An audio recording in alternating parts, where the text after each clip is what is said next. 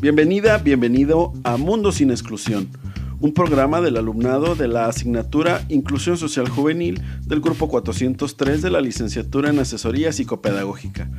Esto es una producción para la Facultad de Pedagogía e Innovación Educativa de la UABC, Universidad Autónoma de Baja California. Mundo sin Exclusión. Comenzamos.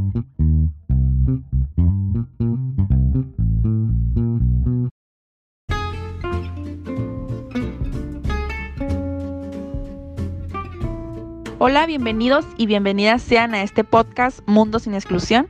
Nos da mucho gusto que nos puedas estar acompañando el día de hoy. Espero que se encuentren muy bien. Mi nombre es Kenia Muñiz y me acompaña en este episodio mi compañero Aaron Trejo.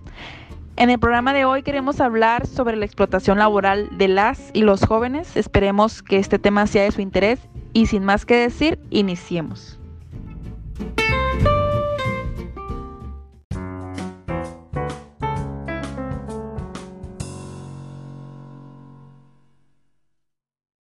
Hola, ¿qué tal chicos y chicas? Yo soy Aaron José Trejo Ortega. En esta transmisión, en este programa, tocaremos un tema muy importante para el mundo juvenil. Hablaremos sobre la explotación laboral de las y los jóvenes. Quiero iniciar mencionando al brasileño Paulo Freire, porque de una u otra manera este tema me hace recordar lo que hizo Freire en su teoría llamada Pedagogía del Oprimido, donde se encargó de alfabetizar y concientizar a las personas denominadas desarrapadas. Parece que les abre el mundo, los desestigmatiza, les quita la etiqueta de la ignorancia y dejan de ser explotados o abusados en cuanto a conocimiento académico. Por esa razón, lo asemejo, lo relaciono con la explotación laboral juvenil e incluso infantil. La explotación laboral es un fenómeno social que afecta en su mayoría a los jóvenes, que van en busca de su primer empleo, pero que en esa búsqueda se enfrentan a la realidad dándose cuenta que encontrar un empleo no es cosa fácil. Siguen empeorando las condiciones de trabajo de la juventud. El empleo que se oferta es de carácter estacional, ya sea por días festivos o Semana Santa. Es muy inestable y desigual respecto al resto de los trabajadores. Además de esto, la explotación laboral se define como un pago inferior al trabajo que realizas e incluye abusos de parte de algunos líderes.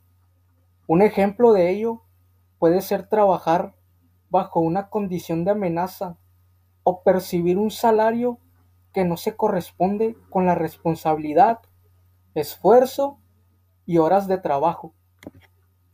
También a este, a este tema, a la explotación laboral, se le llama la nueva esclavitud del siglo XXI.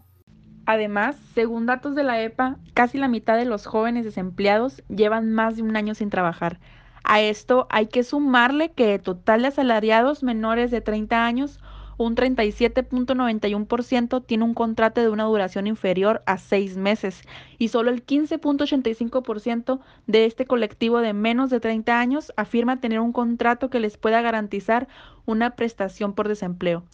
Durante el segundo trimestre, por ejemplo, se han efectuado 2.830 contratos a menores de 35 años y el número de asalariados en ese mismo periodo solo aumentó el 107.000 jóvenes. Es decir, que han sido necesarios 2.673 contratos para crear un puesto de trabajo, según los cálculos de UGT, con datos del paro registrado por los servicios públicos del empleo y la EPA. Quiero mencionar un dato sustancial eh, la Organización Internacional del Trabajo considera que dos millones y medio de personas en todo el mundo son víctimas de la trata con fines de explotación laboral y sexual. Podemos decir, yo no soy explotado o no me afecta porque vivo tranquilo. Sin embargo, eh, tenemos que tener en cuenta que es un problema social que afecta a todos. Yolanda Calvo, secretaria de Formación y Ocupación del Sindicato Comisiones Obreras, ha especificado sobre ese protagonismo. Nos menciona que los jóvenes no tienen experiencia y por eso aceptan cualquier empleo para comenzar a trabajar y las mujeres por el tipo de puesto de trabajo para las que son contratadas conforman el principal grupo de trabajadores perjudicados por las prácticas abusivas. La representante de CCOO, después de especificar que no todos los empresarios actúan de forma ilegal, ha señalado que los sectores laborales en los que se producen más abusos son en hostelería, restauración y comercio. Destacan como principales irregularidades las horas de trabajo, aunque realmente se hacen por parte de los trabajadores explotados, trabajando horas extra y no tomando su día de descanso en algunas ocasiones, pero en realidad no hay nada de eso registrado en sus contratos. Una de las causas más injustas y la que menor lógica parece tener es la falta de oportunidades que tienen los jóvenes para laborar en empleos de mayor prestigio. Es común que en empresas de renombre se exija cierta experiencia laboral, lo cual es imposible cumplir por jóvenes que en su mayoría aún no se han iniciado en el mundo laboral. A mí me gustaría platicarles brevemente sobre mi testimonio respecto a la explotación laboral, ya que la he vivido específicamente en una cadena de comida rápida muy famosa. Y sin entrar más en detalles, yo entré a trabajar a dicha empresa hace aproximadamente dos años. Tenía yo 19 años. En ese tiempo me, encontraba en mi año sabático y me vi en la necesidad de trabajar. Pues para no estar, no sé, pues no, pues no estudiaba y yo quería hacer algo porque no podía estar sin hacer nada. Entonces, pues yo entré a dicha empresa trabajando ocho horas. Yo estaba en el, en el área de prep. En esa empresa pues se, se hacen pizzas, se venden pizzas. Yo estaba en el área de preparación donde se ponen todos los ingredientes y pues la verdad estaba padre porque estaba muy entretenido.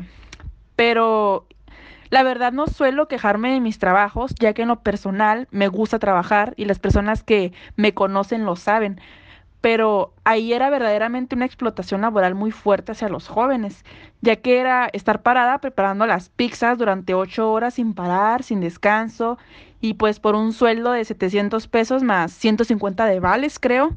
Y la verdad a mí me pareció muy injusto, ya que sí trabajábamos demasiado tiempo y era algo muy pesado.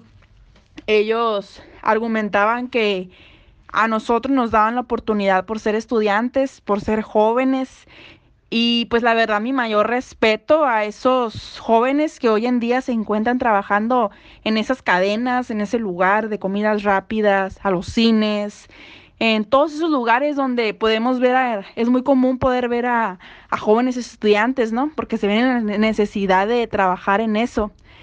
La verdad yo solo duré una semana, trabajando en dicho comercio, pero pues hoy en día ya se los platico a mis amigos como algo gracioso, pero realmente es algo triste que todos los jóvenes vivimos.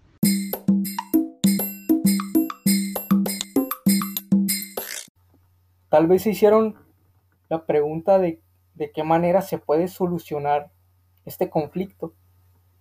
Pues se han desarrollado propuestas como establecer una nueva estrategia por el emprendimiento y el empleo joven, evaluando y corrigiendo los fracasos de las anteriores estrategias que se han ido implementando. Asimismo, reclama recuperar el contrato del relevo y la jubilación parcial a los 61 años, establecer un estatuto del becario para eliminar los, los fraudes laborales que se producen en torno a esta figura. Una nueva regulación del contrato de formación y aprendizaje e impulsar una red de oficinas de empleo juvenil a nivel estatal. Se trata de contar con orientadores especializados y desarrollar acciones efectivas en el marco del Plan de Garantía Juvenil.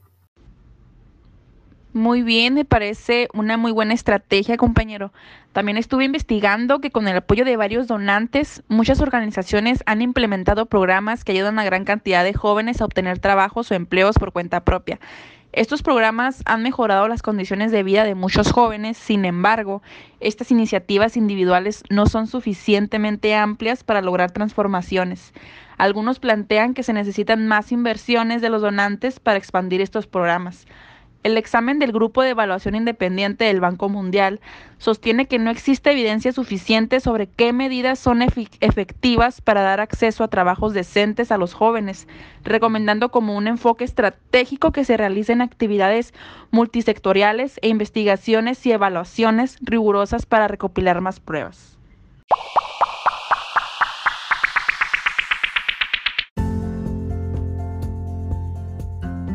Con esto concluimos. Quiero agradecerles por brindarnos un poco de su tiempo y por escuchar este episodio acerca de la explotación laboral juvenil. Por mi parte es todo. Espero haya sido de agrado y enriquecedor para ustedes. Y pues hasta luego, chicos y chicas, hasta luego. Gracias por escucharnos. Esperamos sigan escuchando el resto de los episodios de este podcast que quienes integramos el grupo de inclusión social juvenil hemos preparado para visibilizar las problemáticas de las y los jóvenes de México y el mundo.